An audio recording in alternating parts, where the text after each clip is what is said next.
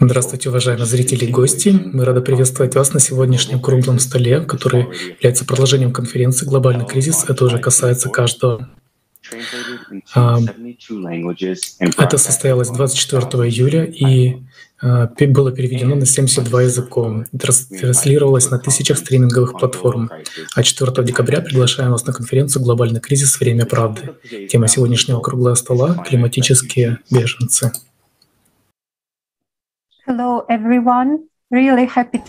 Приветствую всех. Я очень рада видеть вас сегодня с нами. И у нас сегодня в прямом эфире очень интересные гости. Я рада представить вам посла Барка Афекоха из Марокко. Он является вице-президентом Всемирного совета мира в Африке, послом по особым поручениям Международной организации по правам человека – директором кафедры арабских и исламских дисциплин, членом региональной комиссии по правам человека Марокко. Добро пожаловать, господин посол. Также с нами Юлия Кар, специалист в области права, юрист. Здравствуйте, Юлия. Спасибо, что присоединились к нам сегодня. Также у нас в гостях профессор Маров Ислам, доктор философии, основатель и генеральный директор фонда Наифа Маруфа, посол посол продовольственной и сельскохозяйственной организации ООН, также Всемирной продовольственной программы ООН, также бывший сотрудник IUSA. Здравствуйте, профессор. Рада видеть вас сегодня с нами. Также сегодня у нас гость из Бельгии. Это доктор Марк Люикс Гизи, а, писатель, философ и доктор богословия. Рада вас всех видеть, и давайте продолжим наш сегодняшний прямой эфир. Уважаемые участники и зрители, хотели бы, чтобы вы посмотрели видео о климатических беженцах, которое было представлено на конференции «Глобальный кризис. Это уже касается каждого».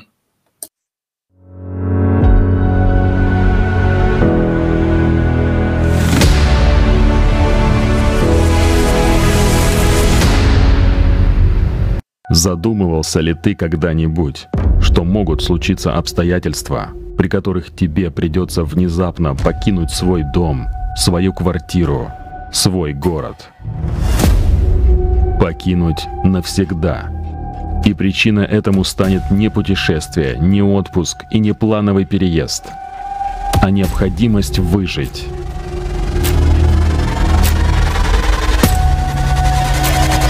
Беженец.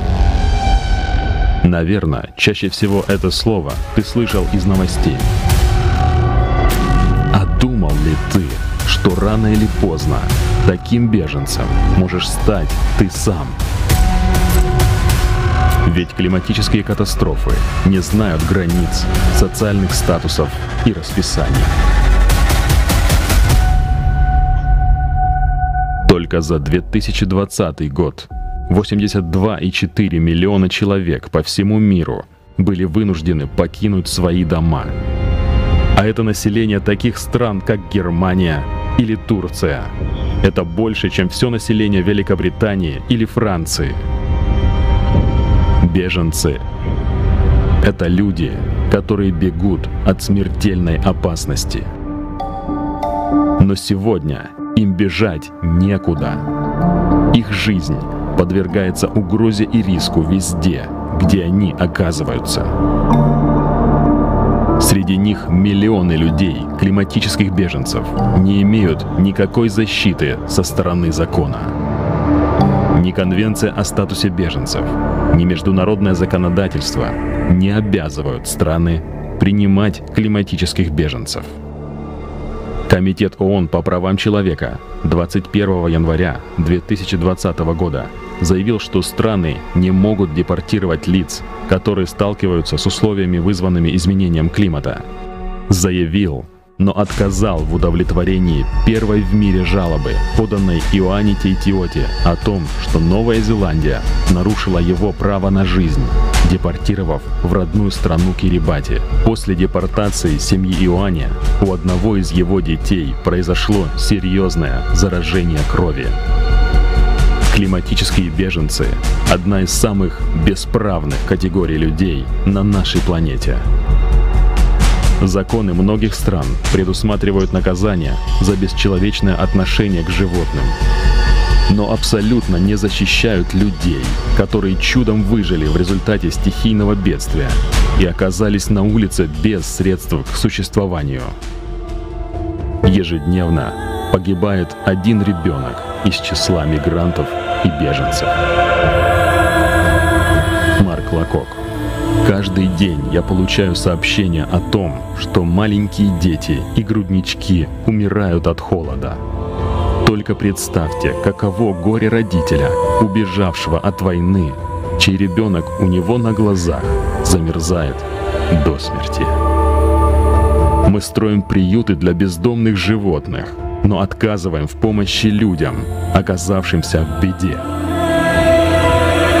Мы не только не помогаем этим людям, по отношению к беженцам допускается любое насилие.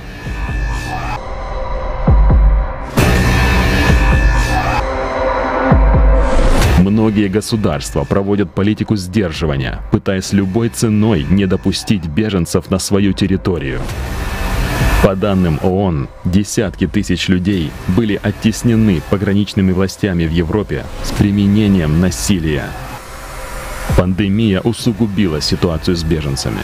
Согласно официальной информации, ужесточения по пересечению границ помешали сотням тысяч людей покинуть зоны вооруженных конфликтов, экономических кризисов и экологических катастроф. При этом интенсивность деловых поездок за границу оставалась практически на прежнем уровне.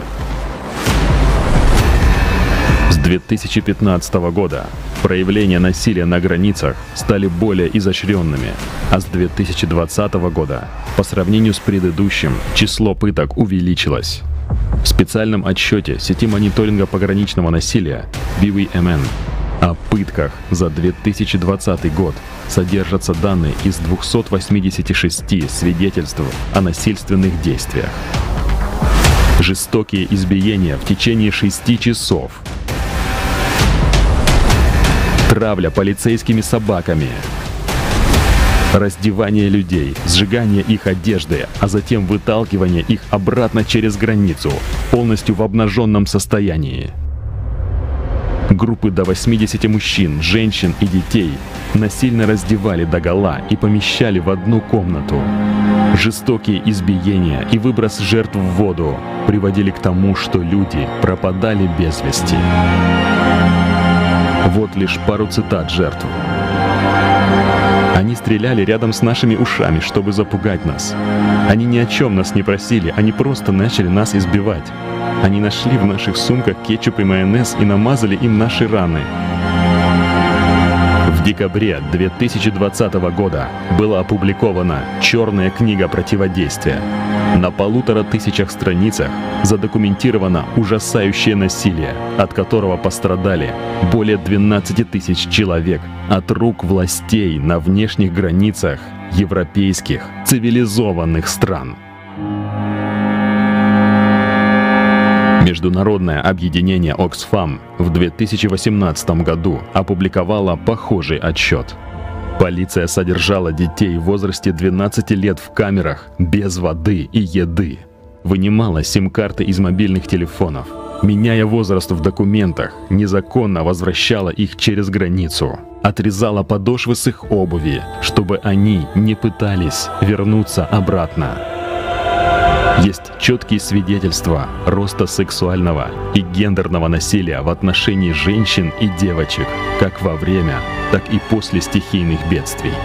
Зафиксированы множественные случаи сексуального надругательства над детьми, повышенному риску насилия, эксплуатации и жесткому обращению подвергаются и пожилые люди –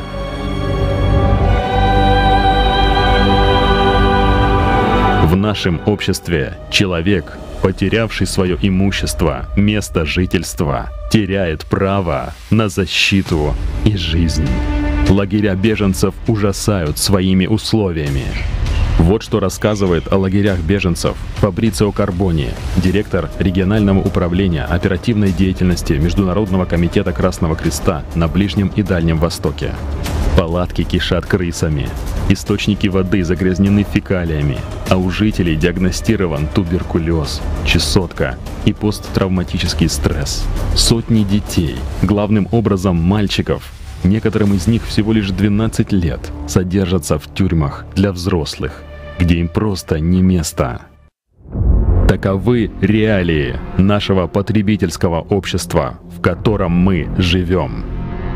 Учитывая тенденцию нарастающих климатических катастроф, ты уверен, что завтра стихия не придет в твой дом? Ты готов оказаться на месте этих людей? Или будем вместе что-то менять? В потребительском обществе никто не ценит жизнь человека.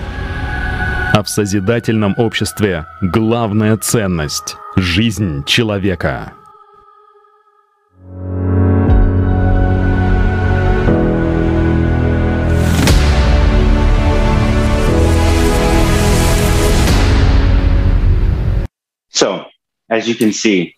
Что ж, после просмотра этого видео очевидно, какому бесчеловечному обращению подвергаются климатические беженцы и какие ужасные вещи происходят с ними сегодня, прямо сейчас. Сколько же еще мы будем закрывать на это глаза? Мы бы хотели э, пригласить э, посла Амбарка Афекруха. Мы знаем, что вы специалист по правам беженцев. Расскажите, пожалуйста, ситуацию с правами беженцев.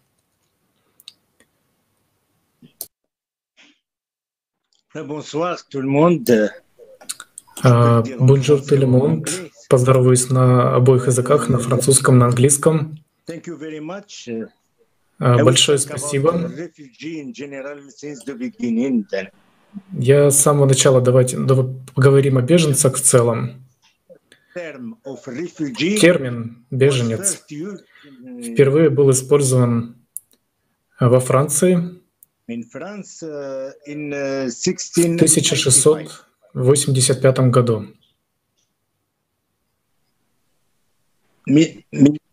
Это было в то время, когда защита, гарантированная протестантским меньшинством, была снята.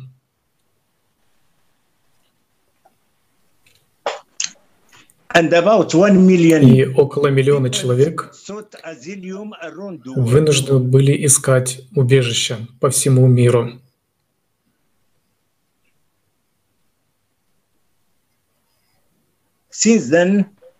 И с тех пор беженцы сталкиваются с множеством проблем.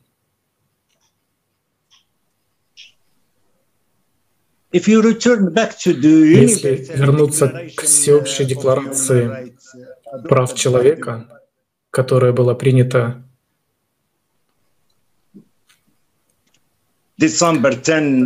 которая была принята 10 декабря 1948 года, то она утверждает принцип, согласно которому все люди юридически имеют права и свободы,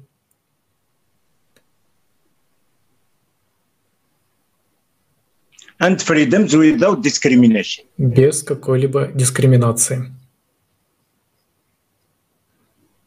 Now, Сейчас количество беженцев и вынужденных переселенцев в мире превысило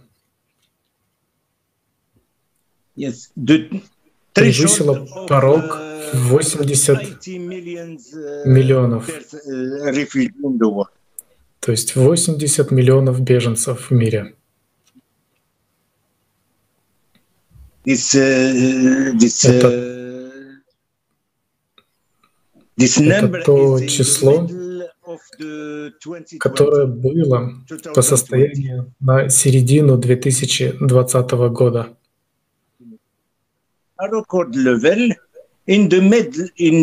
Причем в разгар пандемии COVID-19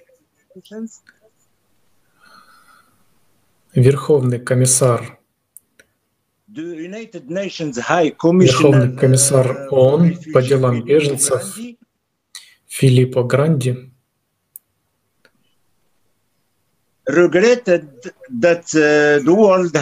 сказал, что он сожалеет, что мир дошел до такого мрачного состояния. И он предупредил, что ситуация еще ухудшится, если в мире будут вестись войны.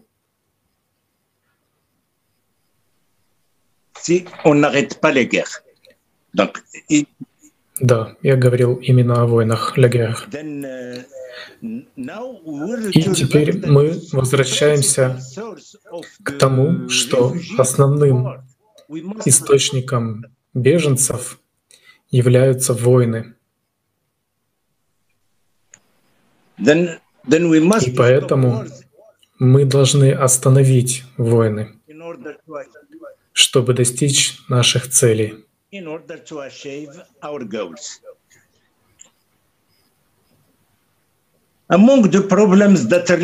Среди проблем, с которыми сталкиваются беженцы, можно назвать следующее. Это разделение членов семей друг от друга.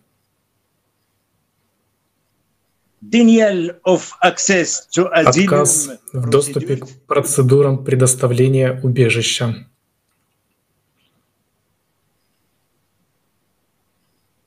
And condition неадекватные условия содержания, недостаточное и некачественное медицинское обслуживание, а также тяжелые условия для женщин,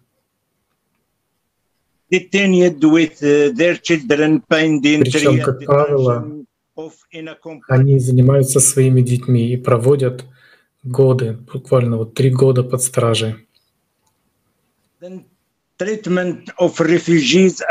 Медицинская помощь не оказывается или оказывается, но на очень скудном уровне по отношению к беженцам, просителям убежища иммигрантам, которые просто брошены на произвол судьбы. И в конце концов мы обнаруживаем, что мигранты подвергаются риску заразиться неинфекционными заболеваниями. Uh, Это происходит тогда, когда беженцы подвергаются многочисленным рискам в результате перемещения большого количества людей. Uh, а это смертельные риски. Это проблемы, связанные с репродуктивной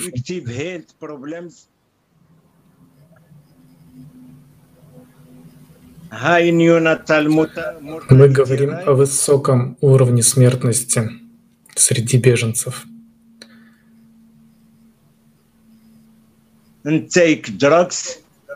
Есть проблемы, связанные с наркотиками, нарушением питания, алкоголизмом и так далее. Uh, uh, more я, например, слежу за формированиями, возникающими в Марокко с 2013 года. И если раньше Марокко была вот с 2013 года, если раньше Марокко была транзитной страной, то сейчас она становится и страной для проживания.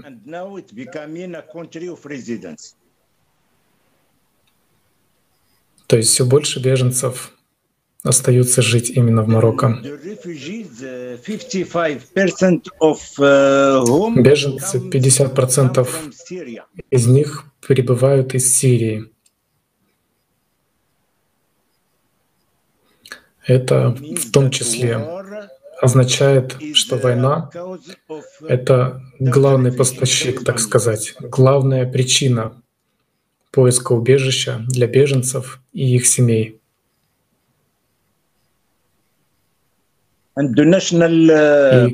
И, как вы, возможно, знаете, государственная миграционная политика, которая была принята в Марокко в 2013 году,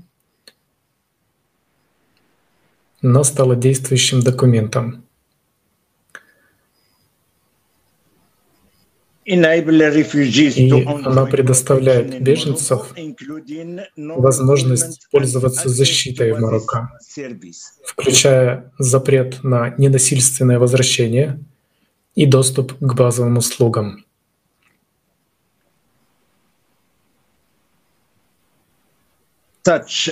Таким как образование, здравоохранение и рабочие места, то есть возможность работать. Тем не менее, в законодательной базе имеются пробелы в том, что касается в том, что касается доступа к документации, а также доступа к некоторым медицинским услугам, таким как стационарное лечение и высокоспециализированная медицинская помощь, то есть вторичная и третичная медицинская помощь. Это связано с отказом включить беженцев в систему медицинского страхования, доступную для малоимущих граждан.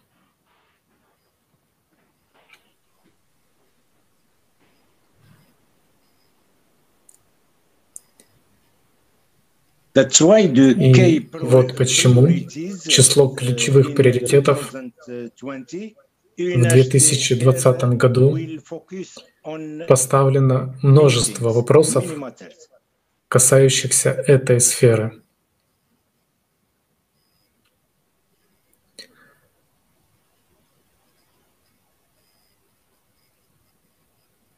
В том числе это касается следующего. Поддержка правительства в создании национальной системы предоставления убежища.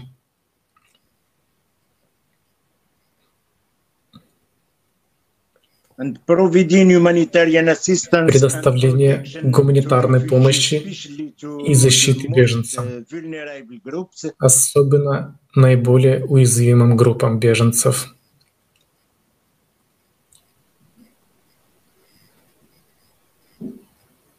А также внедрение механизмов и решений для беженцев с упором на местную интеграцию или переселение в третьи страны для наиболее уязвимых групп.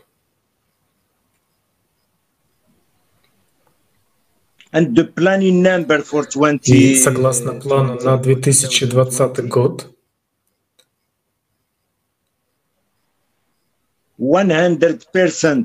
100% детей младшего школьного возраста будут получать начальное образование.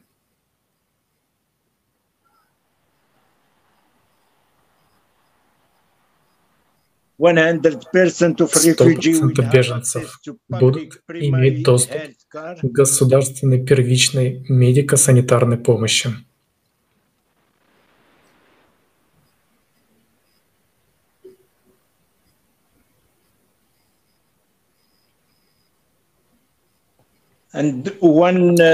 И 12 тысяч 275 соискателей убежища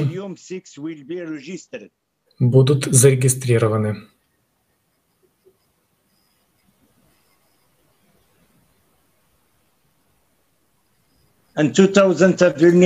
2000 уязвимых семей беженцев будут получать регулярную финансовую помощь.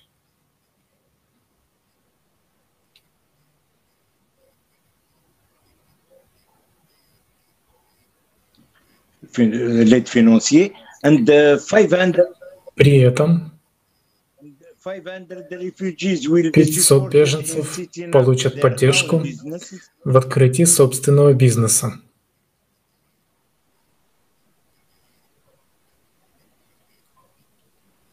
Then uh, at the end, the refugee далее, uh, наконец, беженцам, которым была оказана медицинская помощь, представленная партнером 5,415 э, отрасли здравоохранения, мы находим цифру asylum seekers renewed 5415 by 19 communication свидетельств соискателей убежища от 19 миссий в шести uh, городах. we have, uh, 12 regions in Затем они отправляют их. У нас есть dispatch them 12 about регионов Марокко. uh, uh, Их стараются распределить по всей территории Марокко.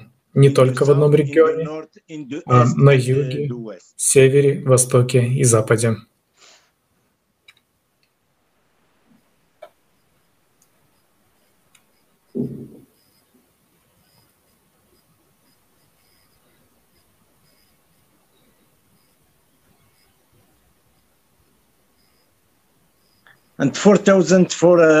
Кроме того, 410 refugee child students received 4000 детей cash беженцев assistance в возрасте а, до 10 лет, это школьники, получат денежную помощь на свое образование.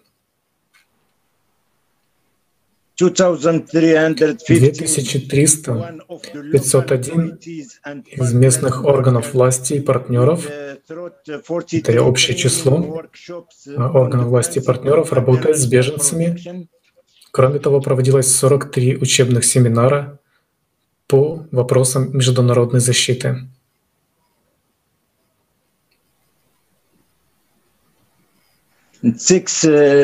Шесть тысяч, простите, 16 процентов с особыми потребностями, то есть это беженцы с особыми потребностями, были определены для направления последующим кооперации с партнерами.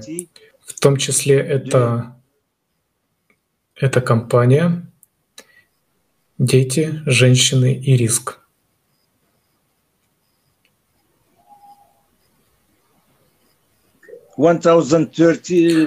1330 беженцев воспользовались деятельностью, которая приносит доход в рамках 88 микропроектов.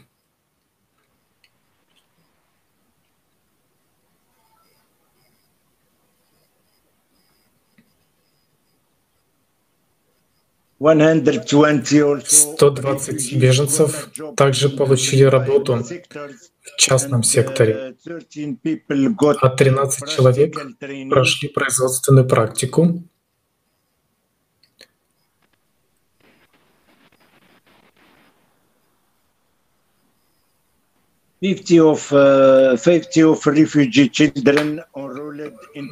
Множество, 50 детей беженцев посещают начальную школу. Я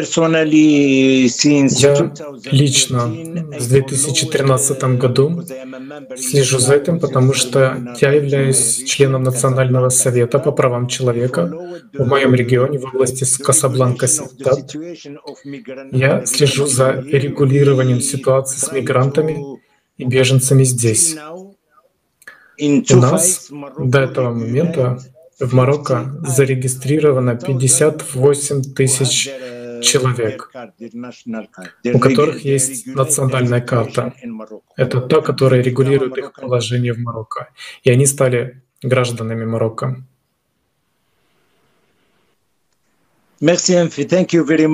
Мерси, большое спасибо, говорит по-французски, большое спасибо за перевод, простите за что мое выступление заняло столько времени. Спасибо огромное. Спасибо, господин посол. Судя по тому, что происходит в вашей родной стране, Марокко, это похоже на то, что есть беженцы, которым предоставляются как минимум достойные условия жизни и шанс на лучшую жизнь благодаря программам, которые вы описали. А теперь мы хотели бы перейти к доктору Маруфу Исламу. Доктор Ислам, не могли бы вы рассказать нам, в каком положении находятся, находятся беженцы, особенно женщины и дети в мире в целом?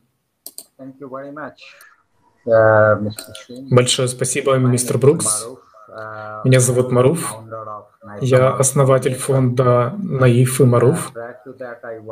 Я работаю в Организации Объединенных Наций и э, в компании Care International. Причем сфера деятельности в основном касается географии деятельности Африки, Азии и других странах. Меня слышно? Да, да, конечно, вас слышно хорошо.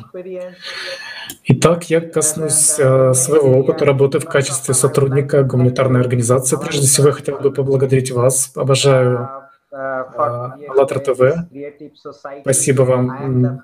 Я поддерживаю проект Созидательного общества и разделяю восемь основ этого проекта. Вот почему я здесь сегодня. Я прежде всего хотел бы выразить организаторам, волонтерам по всему миру огромную благодарность. АЛЛАТРА ТВ — это все люди, которые информируют всех и открывают нам глаза на происходящее. Многие из нас не знают, что именно происходит в мире, поэтому очень важна роль, которую взяла на себя АЛЛАТРА ТВ. Поэтому я полностью поддерживаю, и я убежден в правильности основ, и я их им следую, и я а, именно благодарю благодарю всех людей во всем мире. У нас более 200 стран мира, около 8 миллиардов человек приблизительно. Итак, а, в чем проблема? Да? Что все беды, все кризисы, все катастрофы — это в основном сводятся к двум причинам. Две причины. Первая — это природные катаклизмы. Природные катаклизмы, катастрофы — это то, что происходит сейчас. И сегодня я, например, смотрел CNN, а, где говорилось о том, что на Аляске в США произошло землетрясение очень сильное, а, примерно в 8 баллов.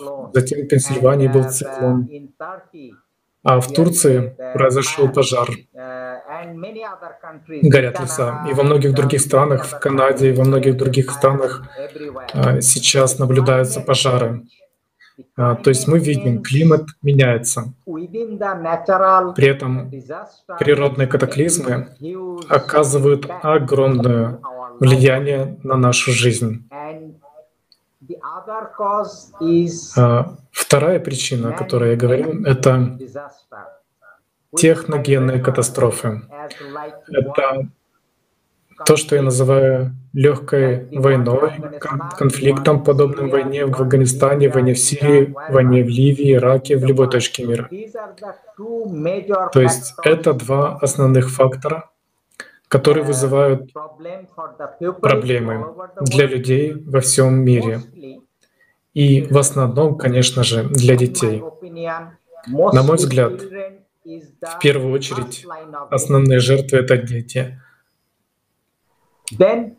Потом женщины. Третья группа страдающих от этого, на мой взгляд, это люди пожилого возраста. Я могу объяснить, почему это так. Почему я говорю о детях, потому что я гуманист. Мне нравится, вы знаете, работать сообща, чтобы бороться с такого рода кризисами.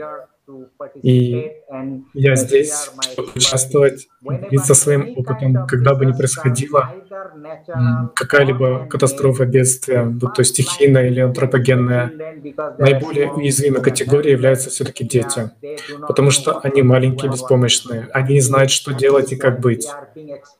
То есть часто их эксплуатируют, их забирают от родителей на несколько дней, им приходится хуже всего. Проблемы бедности, голода, проблемы со здоровьем. Вот через что они проходят. Они лишены образования и прочего. Его превосходительство посол объяснил этот конкретный случай в Марокко. Я могу рассказать об этом конкретном случае в Бангладеше прямо сейчас. Один миллион беженцев находится здесь на данный момент. То есть Это очень э, конкретный вопрос, который мы можем обсудить. Но я хочу сосредоточиться на глобальных проблемах, которые причиняют намного больше ущерб. Итак, речь идет о том, что дети — это наиболее уязвимая категория в любой катастрофе, связанной с климатом или техногенными факторами. Затем это женщины. Мы видим, что из миллиарда пострадавших людей половина — это девочки и женщины. Они являются для нас большим фактором в том, что происходит в нашем обществе. Поэтому почему мы говорим о создании созидательного общества? Мы люди, мы человеческие существа. Некоторым из нас получают больше благ и находятся в более выгодных, лучших условиях. В это же время некоторые группы людей очень сильно страдают, настолько сильно мучаются, столько многих э, находятся в трудной ситуации. И это действительно очень больно и и это очень тревожно да, для всего человечества. Поэтому это основная причина. Если мы рассмотрим этот э, гуманитарный подход, то Созидательное общество — это единое движение, объединяющее человечество, то равные права для всех нас. Это то, что действительно может открыть глаза всем нам, если мы пойдем именно разумным путем. Я был в Африке, во многих странах. Я работал в Африке, я обожаю, люблю людей, я люблю африканцев, но, понимаете, у них проблема в том, что есть ресурсы, то есть у них есть ресурсы, но эти ресурсы не могут быть использованы, не могут быть использованы ими, теми, кто владеет ими. То есть вот в этом и конфликт. Эти кризисы, созданные некоторыми из нас, являются причиной нашей основной проблемой. Мы хотим достичь, мы хотим достичь а, гендерного равенства во всем мире. Для достижения гендерного равенства и расширения прав и возможностей всех женщин и детей. Вот для чего. Женщины и девочки составляют половину населения мира и, следовательно, половину его потенциала. Но гендерное неравенство сохраняется повсюду и тормозит социальный прогресс. Неравенство, с которым сталкиваются девочки, женщины, могут начаться с момента рождения и преследовать их всю жизнь. В некоторых странах девочки лишены доступа к медицинскому обслуживанию или имеют недостаток питания что превосходит, приводит к более высокому уровню смертности. По мере того, как девочки переходят в подростковый возраст, гендерное неравенство увеличивается. Детские браки затрагивают девочек гораздо больше, чем белых. Ежедневно во всем мире почти 16-17 миллионов девочек в возрасте до 18 лет выходят замуж. То есть это проблемы, которые необходимо решить. Необходимо о них говорить, выход замуж, да, вот молодых девушек влияют на их образование. Примерно одна часть развивающихся стран, которые не достигли гендерного паритета в начальном образовании, это страны Африки, к Сахары, Океании и Западной Азии.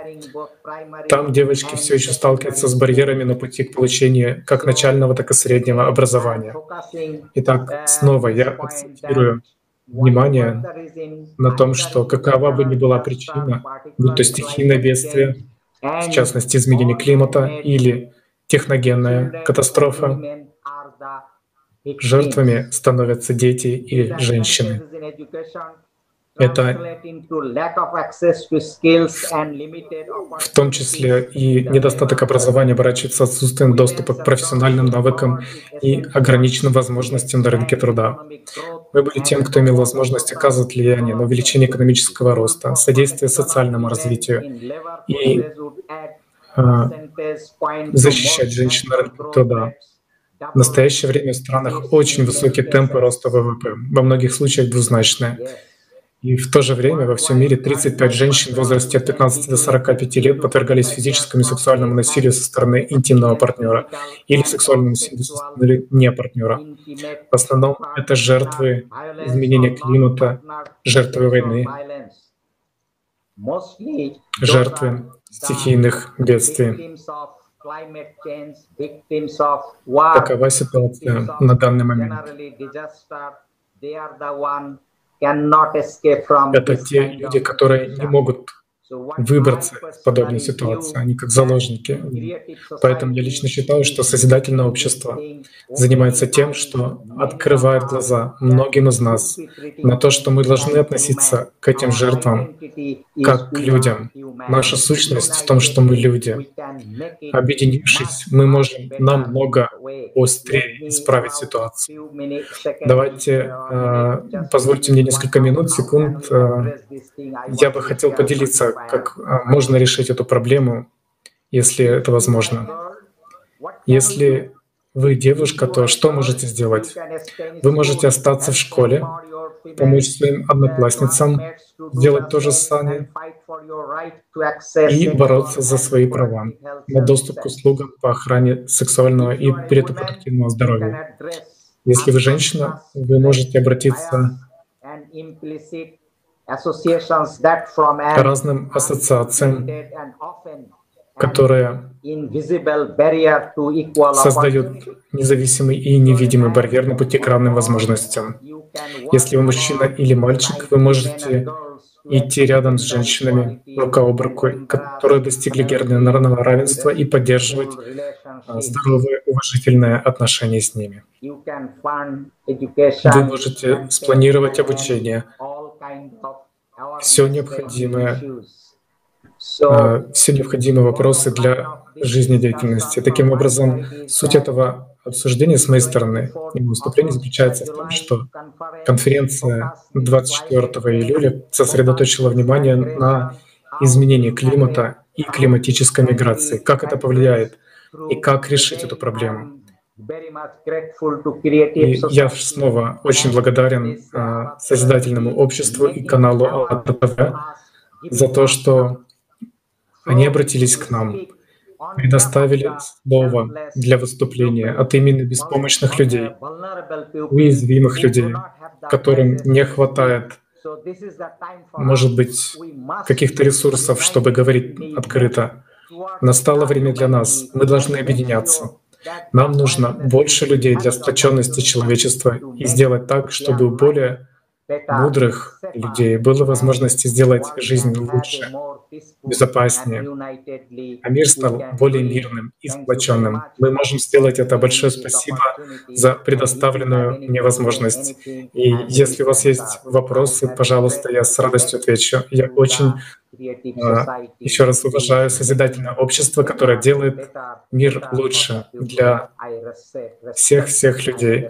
Это большое уважение. Большое спасибо за то, что позволили мне разобраться тоже в этом вопросе. Большое спасибо, профессор.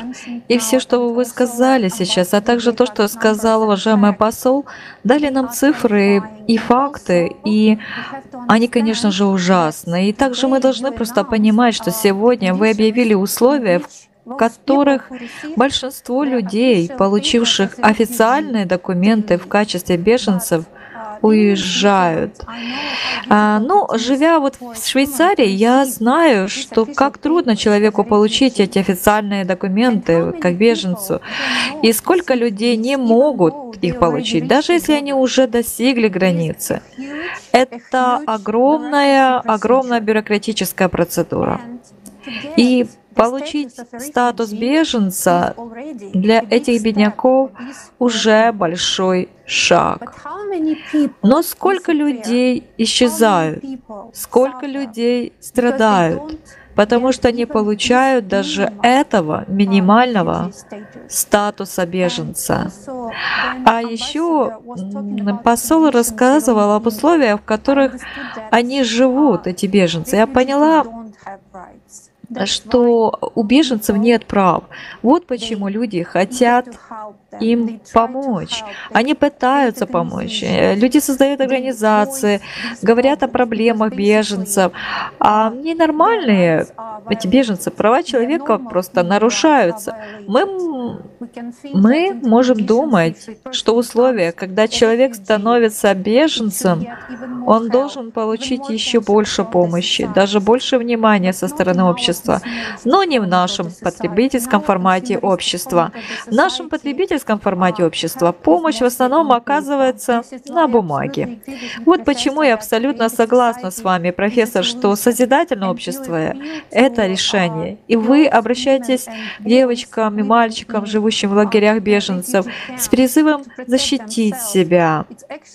На самом деле, нам нужна эта созидательная идеология, которая является одной из основ созидательного общества, чтобы мы росли по отношению друг к другу, воспитывали уважение с детства.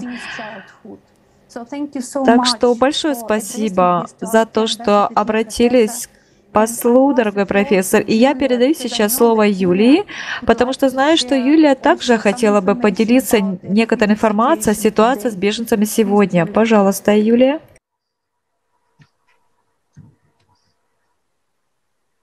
Спасибо огромное. Для меня огромная честь быть здесь. И действительно, то событие, которое состоялось 24 июля, это эпохальное событие, потому что впервые в истории, скажем так, открыто была озвучена правда о том, в каком мире мы живем. И действительно, это даже не потребительский формат, это звериный формат, к сожалению. И мы это сегодня увидели.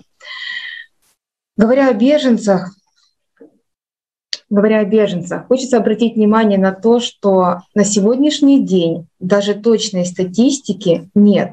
А, есть статистика по военным беженцам, но по климатическим беженцам а, и тех людей, которые мигрируют в связи с э, ухудшением природ, природной обстановки, она не точная, э, потому что одни государства занижают эту статистику, а в некоторых случаях люди не, не подают, нет даже анкет, где мы можем поставить галочку, что мы перемещаемся вследствие климатического бедствия. И это огромная проблема, потому что а, нет ни статистики, ни определения, да, даже нету статуса, то есть не определен, а, согласно а, Конвенции а, о правах беженцев, даже не определен статус. Такой, такая причина, как экологическое бедствие или климатическое бедствие, на сегодняшний день не определен.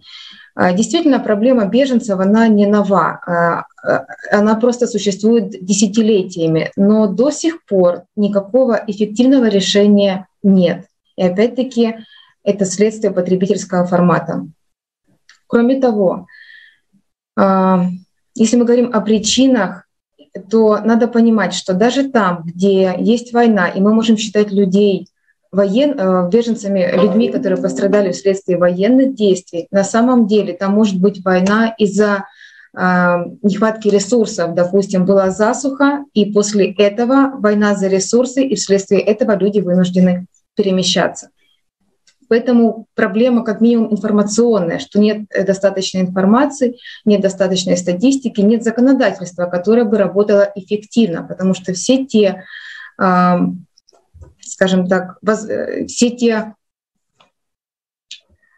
действия, которые сейчас предпринимаются, они, к сожалению, абсолютно неэффективны. Мы боремся с климатом, но мы не боремся за жизни людей. И вот это большая ошибка. Потому что, скорее всего, когда мы боремся с климатом, или мы слышим про борьбу с климатом или с последствиями климата, здесь не подразумевается то, что в этот момент пострадали люди, и им нужна прямо сейчас, им необходима помощь. Мы можем разделять беженцев Э, или миграцию э, на какие-то категории, а можно просто говорить люди, которые, говорить люди, которые требуют лучших условий жизни, независимо от того, почему они вынуждены перемещаться. Потому что те условия, в которых они находятся, они являются неприемлемыми для того, чтобы люди оставались в этих условиях. Говоря о перспективах, вот по отчету АДМС, это отчет по внутренним перемещениям людей, Уже на сегодняшний день мы видим, что люди перемещаются вследствие изменения климата больше, нежели из-за военных действий. Да, можно говорить, что это больше внутри страны, но тем не менее это, эм, это страшная тенденция, потому что мы понимаем, как нарастают климатические бедствия, и что это неминуемо для каждого из нас, если мы ничего не предпримем. Что касается а, того, в каких условиях оказываются беженцы и почему а, одни государства готовы принять, но это очень редко, и они вынуждены принимать а, беженцев, а другие просто строят огромные-огромные границы и колючая проволока и стены, отгораживаясь от людей, которые, которым необходима помощь. А все очень просто. Опять-таки потребительский формат, экономические ресурсы, борьба за доминацию и за эти ресурсы, которых постоянно не хватает. На сегодняшний день гуманитарные организации работают просто в перегруженном состоянии. И то, что им удается сделать, это всего лишь мелочь по сравнению с тем, что необходимо людям. Действительно, ситуация на сегодняшний день и с каждым днем ухудшается. Ситуация плачевная, потому что недофинансирование гуманитарных организаций просто огромное. Это исчисляется миллиардами долларов. А помощь, среднее реагирование, даже вот э, организа... координация эм, Объединенных Наций увеличилась с 5 лет до 9 лет. Вы можете себе представить, 5 лет человек может жить в ужасных условиях, а уже 9. А есть лагеря, которые существуют по 12 лет. Это просто... А если мы говорим это же люди, которые имели дом, которые имели свою жизнь. Теперь эти дети, они не могут учиться. Эти люди поддаются постоянному негативному окружению, негативным состояниям. Мы это видели в фрагменте да, с конференции. И это ужасно. И всего лишь потому, что мы не можем сорганизовать и организовать такую систему и ценностей, и экономическую, в которой бы а, был Э, обеспечен каждый. Это вот этот потребительский формат. Он приводит нас в тупик, он приводит нас на грань самоуничтожения. Действительно, есть позитивные примеры, но их, как я уже говорила, очень мало. И они есть только тогда, в тех случаях, когда страна, которая принимает, а это чаще всего страны третьего мира, как говорится, то есть мир, э, страны, которые считаются цивилизованными, они пытаются максимально не допустить на свою территорию беженцев. Опять-таки, скорее всего, это финансовый вопрос. Страны, которые принимают, и у них получаются положительные результаты, они получаются только в том случае, когда за стол переговоров садятся и представители беженцев, и представители а, государства или страны, которая принимает.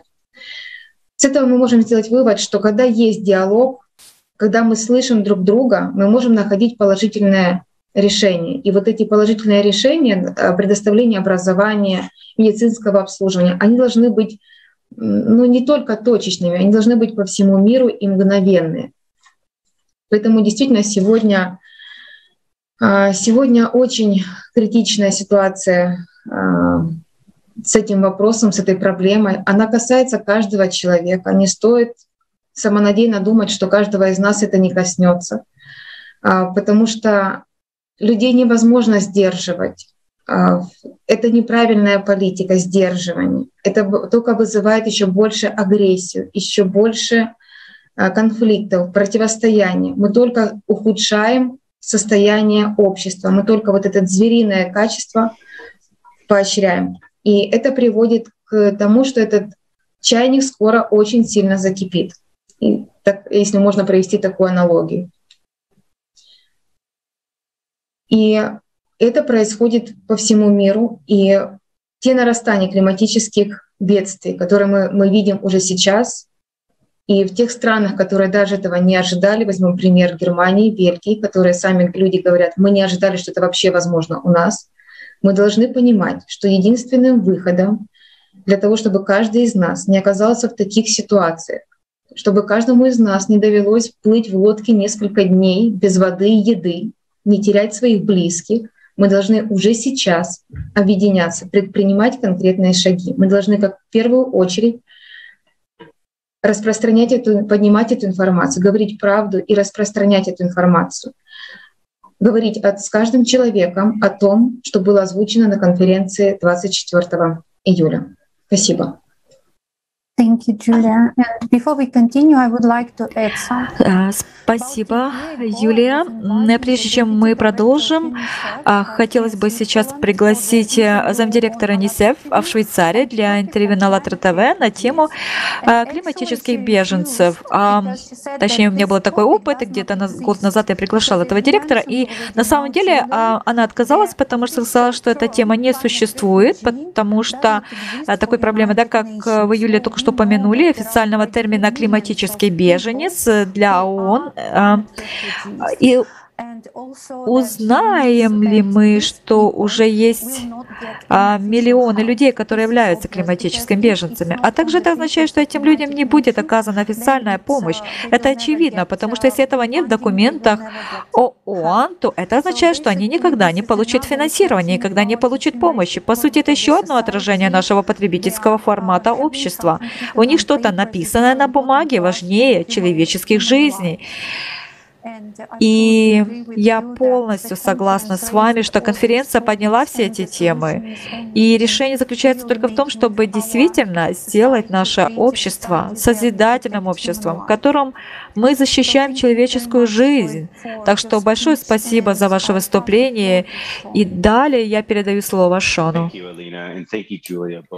Спасибо, Алина, и спасибо, Юля, вам обеим за эти действительно проницательные слова. Очевидно, что потребительский формат общества даже не знает, не понимает, как заботиться о беженцах. То есть нету прям такого понятия даже в обществе. А, это беженцы, которые покинули свои дома из-за войны и климатической ситуации. И это действительно печально.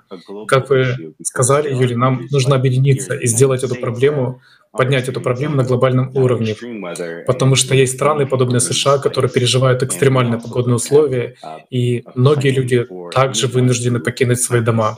И у нас также нет плана для тех, кто, может быть, э, потерял э, место жительства и стал беженцем.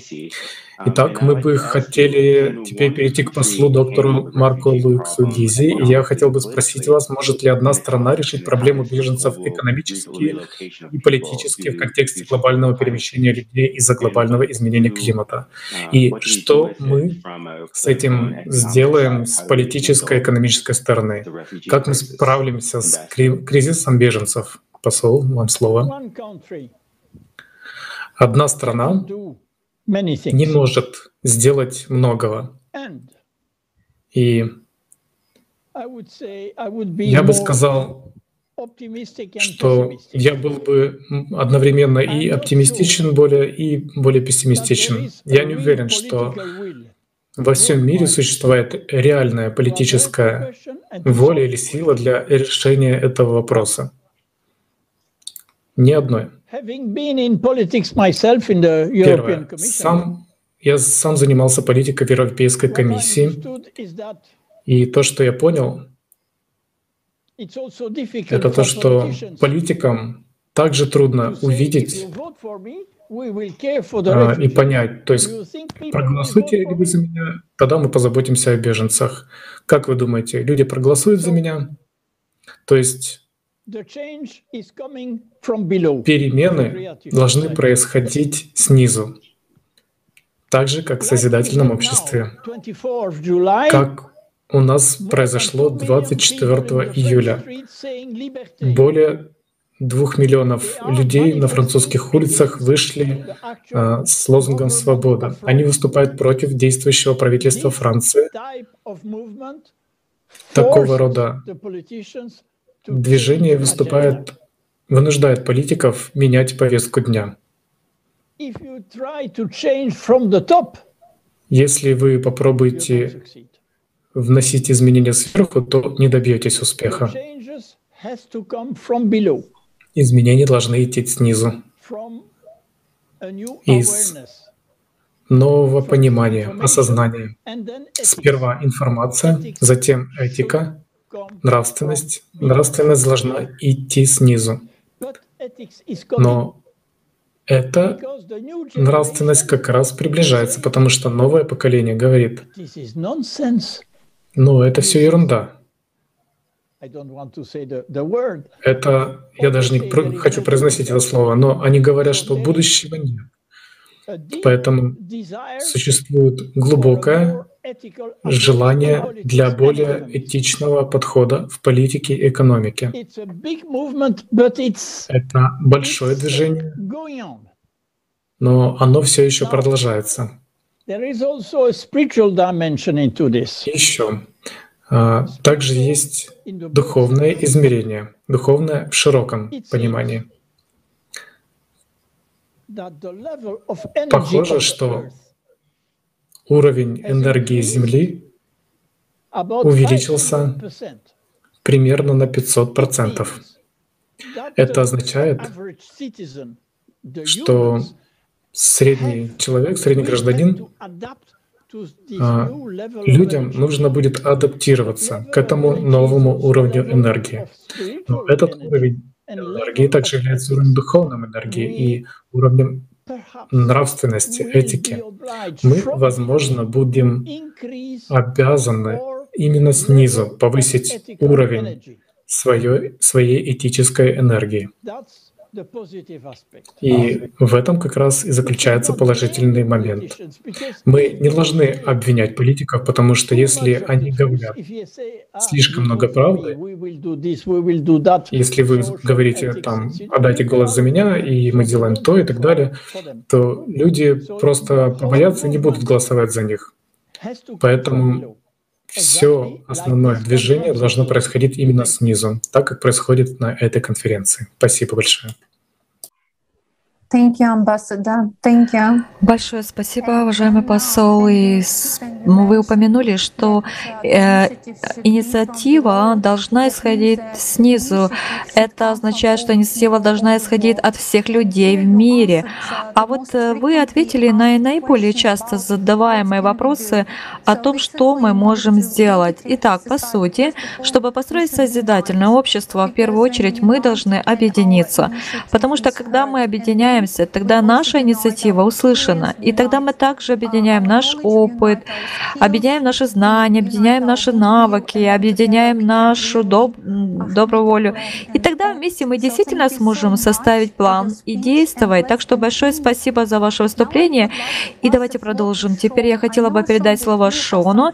Я знаю, Шон, что тебе также есть что добавить по этой теме. Пожалуйста. Да, спасибо, Лина. Конечно, в современном мире существует множество кризисов, о которых мы все знаем, и с которыми человечество должно в ближайшем будущем столкнуться. Трудно противостоять одному кризису, не обращаясь к другому. Потому что многие из этих кризисов взаимосвязаны. Например, люди и окружающая среда постоянно взаимосвязаны. Хотя некоторые утверждают, что они разделены и что одно может существовать без другого. Ярким примером такого проявления является перемещение тысяч, а иногда и миллионов людей из-за внезапных катастрофических экологических событий.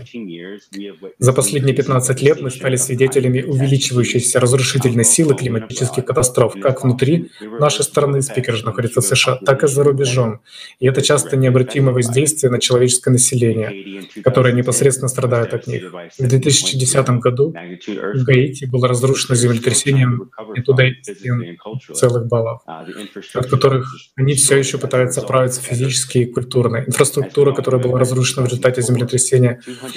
А, и, как мы все помним, в 2004 году две 230 тысяч человек погибли в результате землетрясения, которое вызвало цунами в Индийском океане, что сделало его одним из самых смертоносных бедствий современной истории. Этот глобальный вызов создал и будет создавать множество критических проблем, с которыми человечество должно столкнуться, включая крупномасштабную миграцию людей, массовую, из-за нехватки ресурсов, учащение экстремальных погодных условий и другие факторы. Усиление конкуренции за продукты питания, воду и другие ресурсы, а также увеличение частоты и тяжести вспышек болезней. Все это проблемы, а, все эти проблемы очень серьезны, и они взаимосвязаны. Масштабы и размах миграции людей из-за изменения климата испытывают на прочность пределы возможностей национального и глобального управления, а также международного сотрудничества. В 2018 году Всемирный банк подсчитал, что к 2050 году в Латинском Америке, Африке, к югу от Сакары и Юго-Восточной Азии появится еще 143 миллиона климатических беженцев. Если мы доживем до этого. В 2017 году 68,5 миллионов человек были вынуждены стать переселенцами. Более, а, больше, чем когда-либо в истории человечества. Но, как вы видите сейчас, эти цифры продолжают расти. Примерно треть, 22,5 миллиона человек, их были вынуждены переехать из-за внезапно начавшихся погодных катаклизмов, таких как наводнения, лесные пожары, после продолжительных засух и сильных штормов. И эти события в настоящее время все чаще происходят в западных странах Европы и Соединенных Штатов, как мы уже упоминали. На сегодняшний день не существует ни международной стратегии, ни правовой базы для учета изменения климата как фактора миграции. В основном это просто войны и другие конфликты. Будь то ограниченный доступ к чистой воде, воде нехватка продовольствия, деградация сельского хозяйства, или насильственные конфликты, а, изменение климата усугубит эти проблемы и может стать значительным фактором, подталкивающим людей к миграции. Поскольку климатические условия продолжают ухудшаться, а суровые походные условия провоцируют рост перемещения людей, люди, решившие действительно сместиться до своего места жительства, будут делать это в условиях недостаточной правозащиты. Не существует юридически обязывающих соглашений, обязывающих страны оказать поддержку климатическим мигрантам. В то же время климатические мигранты спасаются от ужасных условий, вызванных климатическими явлениями. В наших глазах может напоминать беженцев. Правая защита, представляемая беженцам, на них не распространяется. На сегодняшний день 20 миллионов 400 а, тысяч человек, официально признанных а, беженцев, находятся под защитой управления Верховного комиссара ООН по делам беженцев или УВКБ ООН. Кроме того, ежегодно 21,5 миллиона человек покидают свои свои дома из-за внезапных погодных катаклизмов. Так что это почти так же, если вы сложите эти цифры. А если их соединить, то получится вдвое больше, чем официально признано УВКБ, а, УВКБ ООН. И они оказались представленными, эти, а, представить этим людям статус беженцев.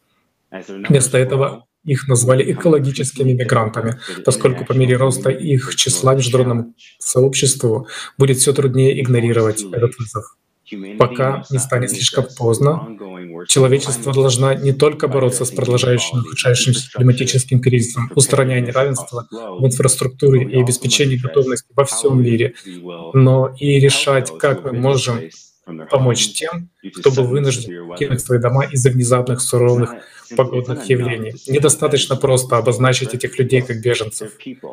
Они такие же люди, как мы с вами. Должны быть предприняты действенные шаги, чтобы помочь этим людям продолжить свою жизнь, как мы видели на примере доктора Мубарака в Марокко, и жить достойно, потому что они люди, и они этого заслуживают. Время настало. Мы должны действовать как созидательное общество, как единое человечество, как человеческая раса единая, чтобы защищать друг друга от этих событий, поскольку мы не знаем, что они будут происходить и дальше. Спасибо. Спасибо, Шон, ты абсолютно прав. А, спасибо, дорогие спикеры, спасибо за ваши ответы. И да, вопросы, которые мы подняли сегодня, очень серьезные. И они не могут не вызывать обеспокоенность у каждого человека. И, конечно же, нам необходимо понять эти причины, чтобы успешно преодолеть этот кризис. Итак, теперь мы представляем Тео Симонса, а, директора по финтех-операциям, живущего в Нидерландах и работающего консультантом в Швейцарии. А Тео Симмонс специально отправил свое сообщение на конференцию «Глобальный кризис». Это уже касается каждого. И это о том, как каждый записал свое видеообращение к людям по всему миру. Давайте посмотрим.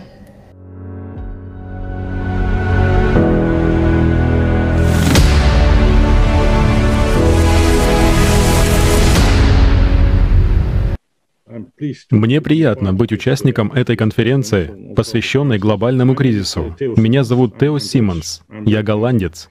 Я работаю независимым консультантом консалтинговой компании в Швейцарии. Мы занимаемся развитием бизнеса по всему миру, но преимущественно в развивающихся странах. Рассмотрим случай, когда мы, люди, не можем справиться с бедствием, вызванным изменением климата, и в силу этого не можем делать то, что могли делать раньше. К примеру, представьте, когда на всем континенте все перестает работать. Там происходят катастрофы. Это означает, что люди будут бежать из страны. Начнется миграция. А мы все знаем, что произошло 6-7 лет назад с мигрантами, которые спасались от войны, и какие проблемы это вызвало. Представьте себе, когда целый континент станет непригодным для жизни, то вопрос ведь не только в миграции людей. Это и снабжение продовольствием, водой. Но в худшем сценарии, если им удастся бежать, то случится война. Нам всем необходимо работать с этим на глобальном уровне, потому что вы не представляете, каковы будут последствия. Это не только гибель большого количества людей, но и война, экономическая катастрофа, потому что другие континенты сами не смогут себя прокормить, если туда придут миллионы беженцев. Вот такой получается сценарий. Нужно всегда смотреть в будущее на то, что может произойти. Но я думаю, что мы, как люди этой планеты, должны приложить наши усилия, чтобы справиться с изменениями климата и сделать все возможное, чтобы выжить потому что это реальная угроза. Вы видите, что происходит сейчас в мире? У нас разные социальные проблемы, у нас пандемия, у нас проблемы с климатом. Все, что мы делаем, это кратковременные решения. Мы решаем проблему, ту, что сейчас на повестке дня. Но ничего не меняется. Потому что через два года происходят другие конфликты, и в нас будет та же проблема, потому что так обстоят дела. Я думаю, что сейчас, пожалуй, наступило то самое время, потому что эта проблема касается не только одной части мира. Она стала общемировой. Скажем так, у нас у всех одна и та же проблема. Так что, пожалуй, сейчас самое время объединиться. Но это тоже сложная задача, потому что объединяться нужно всемирно. Это единственный способ, чтобы начать это. Ведь очевидно, что мы должны что-то изменить. Иначе нам придется принимать решения, которые, возможно, приведут к долгосрочным последствиям для всего, для политики и так далее. Но мы должны что-то делать. И я действительно считаю, что это должна быть инициатива. И эта конференция может стать отправной точкой, когда люди объединятся по всему миру. И тогда процесс пойдет. По крайней мере, начнется процесс объединения людей.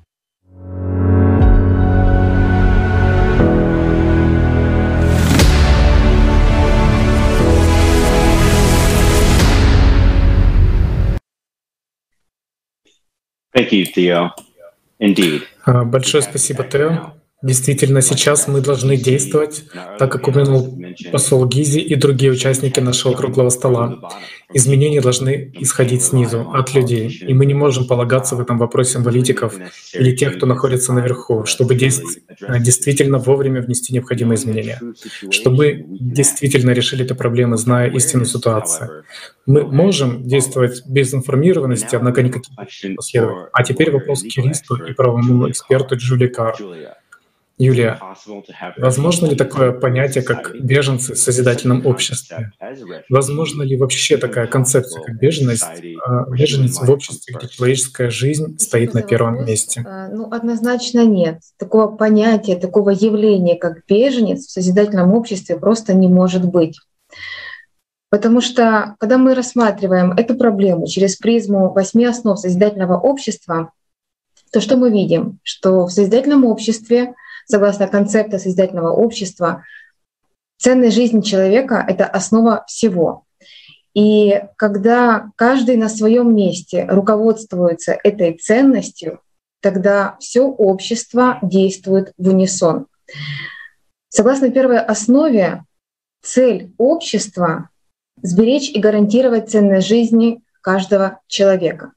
Это, как на мой взгляд, гениальная основа, потому что мне кажется, никогда, я, по крайней мере, никогда не встречала, чтобы общество ставило себе цель. И вот впервые, согласно концепту созидательного общества, мы можем говорить о том, что наконец-то человечность будет преобладать в каждом из нас.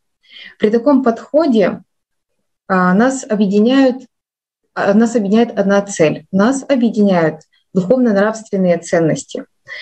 При таком подходе не может быть даже насилия, потому что задача каждого — сберечь жизнь другого человека, а все люди заботятся о тебе. Понятие насилия, понятие войны, их вообще просто быть не может. Когда мы говорим, что в созидательном обществе главная ценность — жизнь человека, мы понимаем, что есть один статус, самый высший статус, статус человек. И для каждого человека, независимо от должности, независимо от страны, независимо от происхождения или вероисповедания. И этот статус означает полное обеспечение всеми базовыми материальными ресурсами по праву рождения. И нам не надо ждать чью-то а, волю или пока кто-то соизволит нести определенную правку в какой-то международный документ или еще какой-то документ для того, чтобы наши права были обеспечены только потому, что мы люди. Когда мы говорим про созидательное общество, мы должны понимать, что технологии развиваются и служат только на пользу всем людям, а не конкретно определенным лицам или группам или чьим-то интересам. Это позволяет нам заблаговременно осуществить эвакуацию, информировать людей о том, что надвигается какое-то событие, да, или, по крайней мере, о том, какая территория будет безопасна в любой момент. Мы уже не столкнемся с ситуацией, когда правительство знает о том, что будет наводнение, а люди нет. Это просто уже невозможно, потому что э, благодаря э, тому, что информа- а, информация открыта и доступна каждому человеку, благодаря тому, что люди участвуют в принятии решений, Э, в жизненно важных вопросах, которые касаются их жизни. А, в первую очередь люди получают эту информацию и не ждут э, чью-то волю оповестить людей или нет, своевременно эта информация или нет. И также стоит обратить, что согласно концепту созидательного общества, а, единая служба по бор... Э, еди... единая во всем мире служба по борьбе с чрезвычайными ситуациями позволяет нам принимать эффективные решения а, в вот таких сложных ситуациях, климатических ситуациях. Это одна, одна структура, которая владеет всей информацией. И поэтому она может быть эффективна и реагировать быстрее, намного быстрее, чем сейчас э, по поводу безопасных территорий, по поводу ресурсов, по поводу обеспечения человеку необходимой помощи и понимать, э, как и где кого нужно спасти и, или куда переселить. И при этом переселить не просто, э, скажем так, не, не, ну, неприемлемые условия, а переселить именно для того, чтобы человек мог продолжить сразу же практически свою нормальную жизнь, а не ждал этой помощи годами. Поэтому, когда мы руководствуемся одной целью, сберечь и гарантировать ценность жизни каждого человека. Когда у нас есть ресурсы, потому что ресурсы распределяются, опять-таки, не чисто интереса, а справедливо, для того, чтобы каждый человек имел достоин, возможность на достойную жизнь. В таком случае у нас не возникает даже понятия беженцев, у нас не возникает потребности в обеспечении беженцев. У нас есть потребность обеспечить достойную жизнь каждому человеку. Спасибо.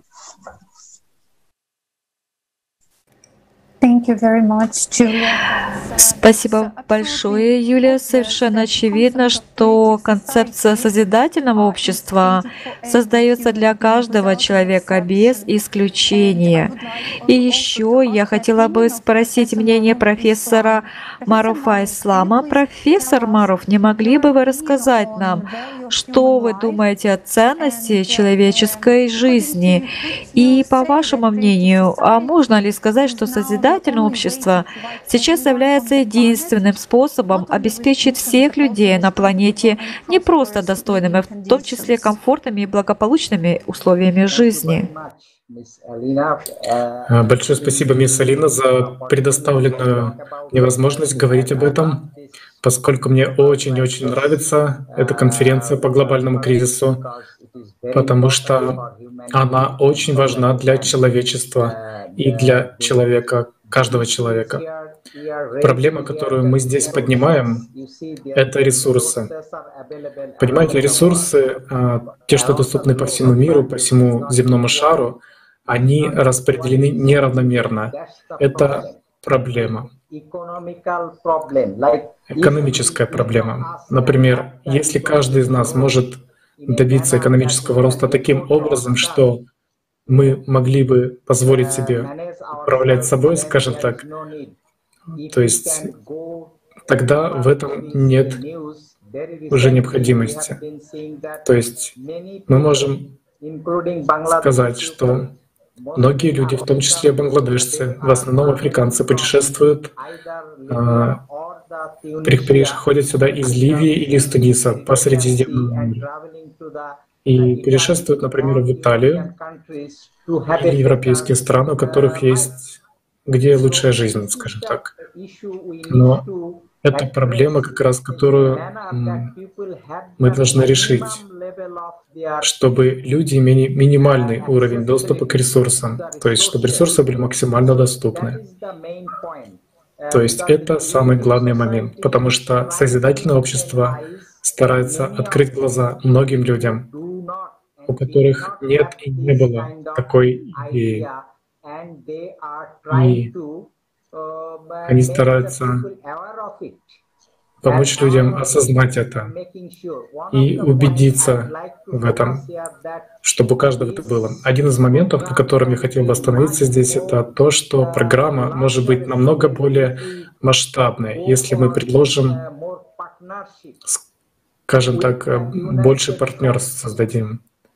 Нам один, объединившимся силам нравится один и тот же менталитет, и та же идея. То есть то, как мы думаем о человеческом существе, потому что обращение с человеком должно быть одинаковым, вне зависимости от цвета кожи, расы или национальности.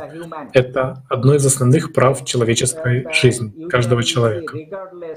Обычно мы видим, что независимо от того, где вы живете, мы люди, поэтому у нас есть равные права на доступ к ресурсам. Так в чем же проблема? Проблема в том, что некоторые люди получают больше пользы, больше выгоды, или у них больше доступность к ресурсам, а у других людей такой доступности нет. В результате возникает неравенство. Неравенство, которое вызывает разрушения. Как один из спикеров, выступающих, я а, полагаю, господин Шон Брукс, приводил некоторые статистические данные за один год. То, что произошло в Гаити, то, что произошло в Соединенных Штатах и других странах, какие проблемы, а с какими проблемами столкнулись. То есть, что нам нужно понять, это то, что созидательное общество может решать стоящие перед нами глобальные проблемы именно благодаря нашей единой силы, нашему единому менталитету, нашему сотрудничеству единому.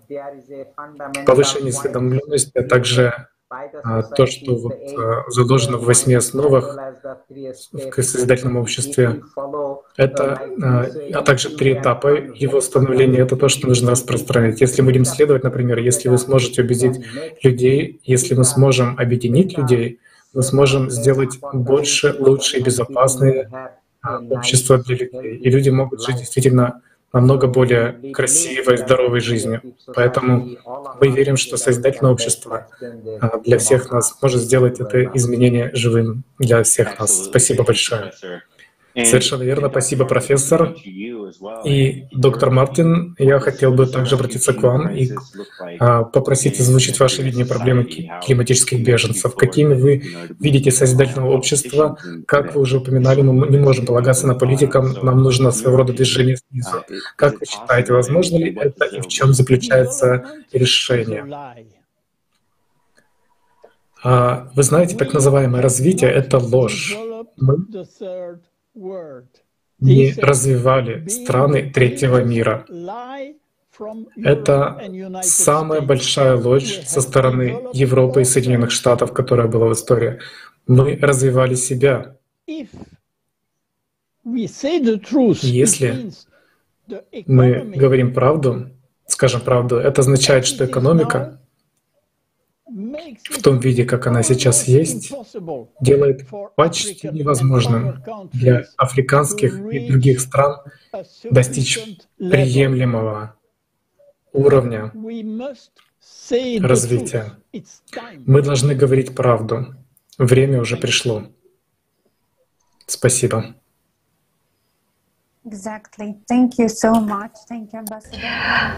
Именно так. Спасибо вам большое. Уважаемый посол, да, пришло время сказать правду.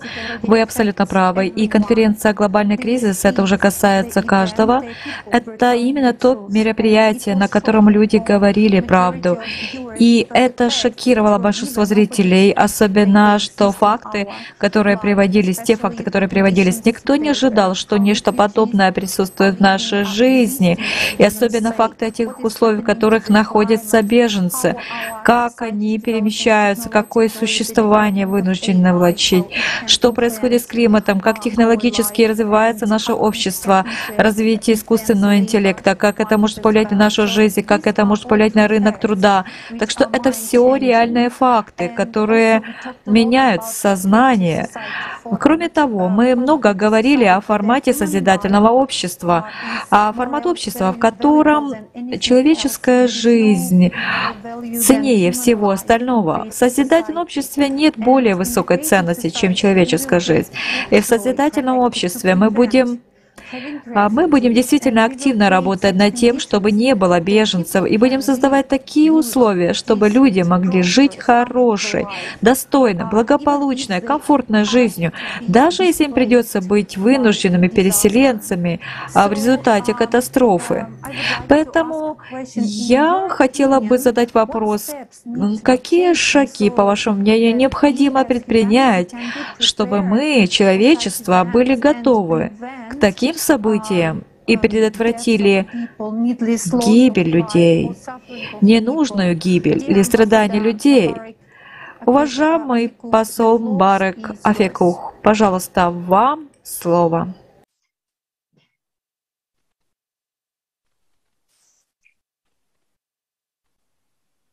Merci infiniment. Je dois parler en français ou en anglais En français, ça va très bien. En français, ok. Подскажите, на каком языке мы говорить? На французском. Ага, хорошо. А, я ознакомился с вашим предложением по наследию в созидательном обществе. Однажды мне довелось проводить конференцию о социальной справедливости.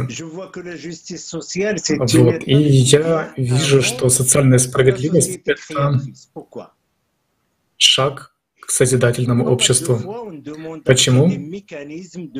Довольно часто в соответствии с механизмами мы просим о создании новых механизмов ООН, которые должны контролировать страны в этом отношении, чтобы заставить их уважать и признавать экономические, социальные и политические права каждой страны.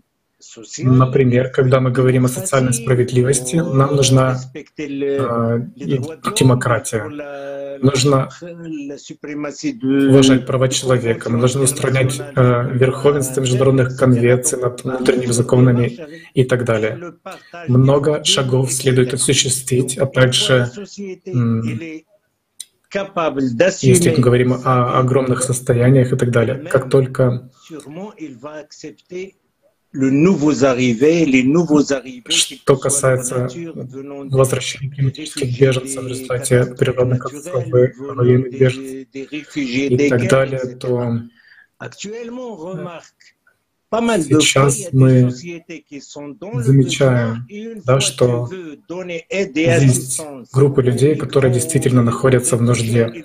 А, так вот, вы хотите оказать помощь и поддержку мигрантам и беженцам. Они говорят, ну, вот мы там в нужде. То есть как, как помочь? Это то, что произошло в начале, последствия марокканское общество начало адаптироваться и к вновь прибывшим мигрантам мигрантам и изгнанникам, но вначале говорили одно и то же. Они говорили, а это и это, да, они говорили, как пускать людей. Мы здесь еще не урегулировали нашу экономическую ситуацию, у нас безработица, у нас экономический кризис и так далее. Мы пробовали это. И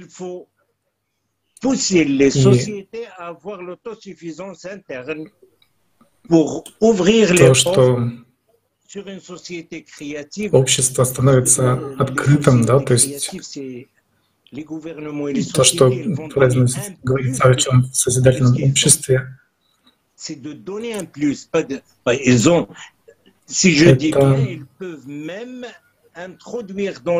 это мы можем открыть двери созидательного общества, потому что созидательное общество — это не правительство и корпорация, а это люди. Это то, что мы можем предоставить действительно для всех людей. И еще одна причина, если я правильно сказал, а, они также могут вести бюджеты, то есть вот эти корпорации, компании, страны могут, в принципе, создать бюджеты для создательного общества, для людей, для беженцев, которые придут через 2-3 года и так далее. А, на мой взгляд, это очень хорошая идея, потому что мы всегда находим то, что пытаемся найти. Где есть баланс, где есть достоинство человека в целом, где оно есть. еще могу сказать, что беженцы, климатические беженцы, а, как бы их подталкивают к этому действительно совершенно внезапно. То есть это и наводнение, землетрясение и так далее. Но когда мы говорим о беженцах, которые пришли к войне, это совершенно другая группа, да? То есть это то, что манипулирует люди. То есть вот эти все механизмы а, люди используют, а, недобросовестные люди власти используют в своих целях. То есть нам необходимо минимизировать риски, а, необходимо прекратить войны, и это действительно то, что нужно сделать. Мы должны прекратить разрабатывать политику солидарности до, до разделения. А, потому что это проблемы. Если это было бы годами, она бы просто, ну, не решая этого, это будет тянуться просто годами. То есть ресурсы можно распределять. То есть вопрос на самом деле не в этом. Есть страны, которые делят ресурсы, есть страны, которые нуждаются, а, а, но необходимо именно приходить к солидарности, к гармоничному отношению. Но это ни в коем мере не должно быть экономическим колониализмом, потому что... Да, спасибо огромное.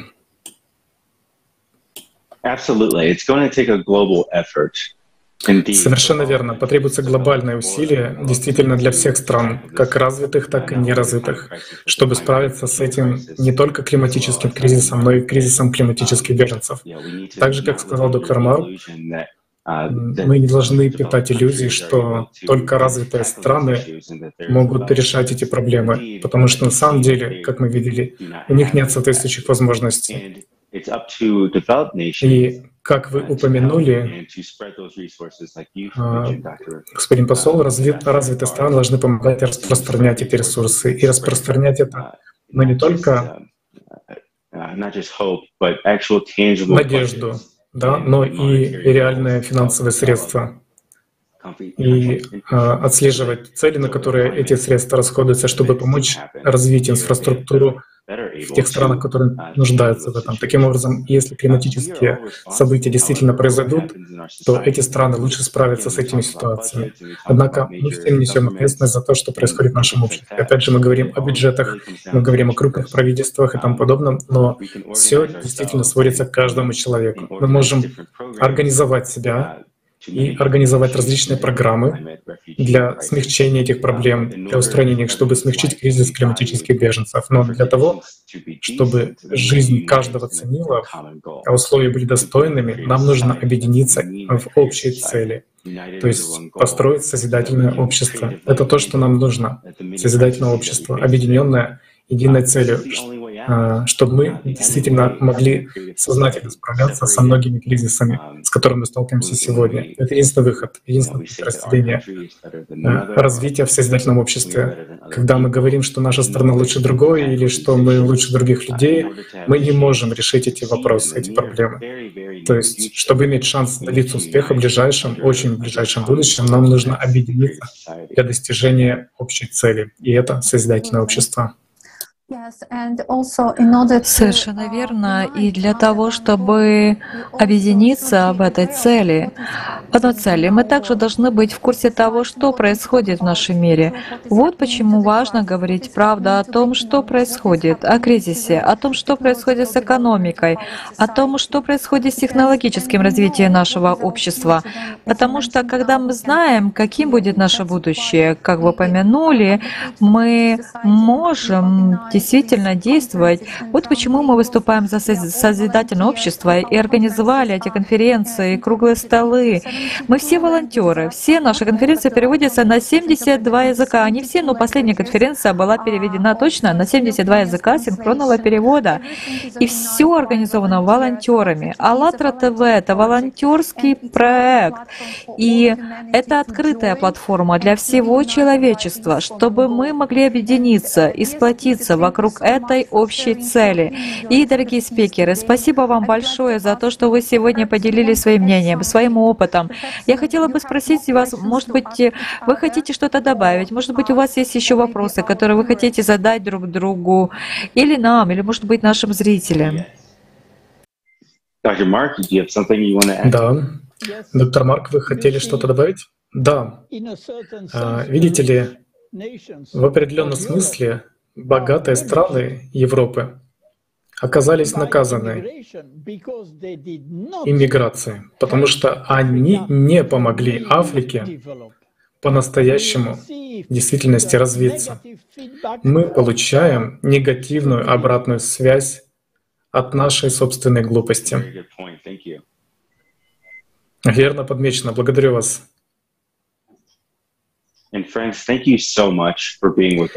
Большое спасибо за то, что были сегодня с нами.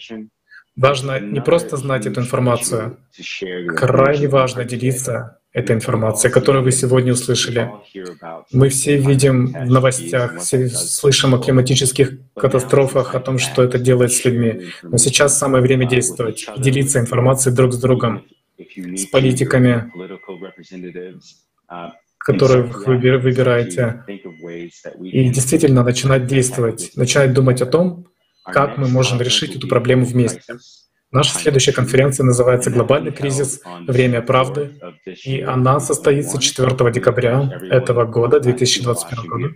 И мы приглашаем всех посмотреть и по возможности принять участие в этой конференции. Еще раз спасибо всем, всем нашим участникам, всем нашим сегодняшним докладчикам, и мы очень ценим это. А, желаем вам хорошего дня. Спасибо. Спасибо всем. А, обращаясь к зрителям, если вы хотите задать нам вопросы или оставить комментарии, пожалуйста, не стесняйтесь. Оставляйте их под этим видео, и мы ответим на них как можно скорее. Возможно, на наших следующих круглых столах. Спасибо, что были с нами сегодня. Спасибо за ваше участие, ваше внимание. И спасибо за то, что вы вместе с нами строите созидательное общество. Всем всего доброго.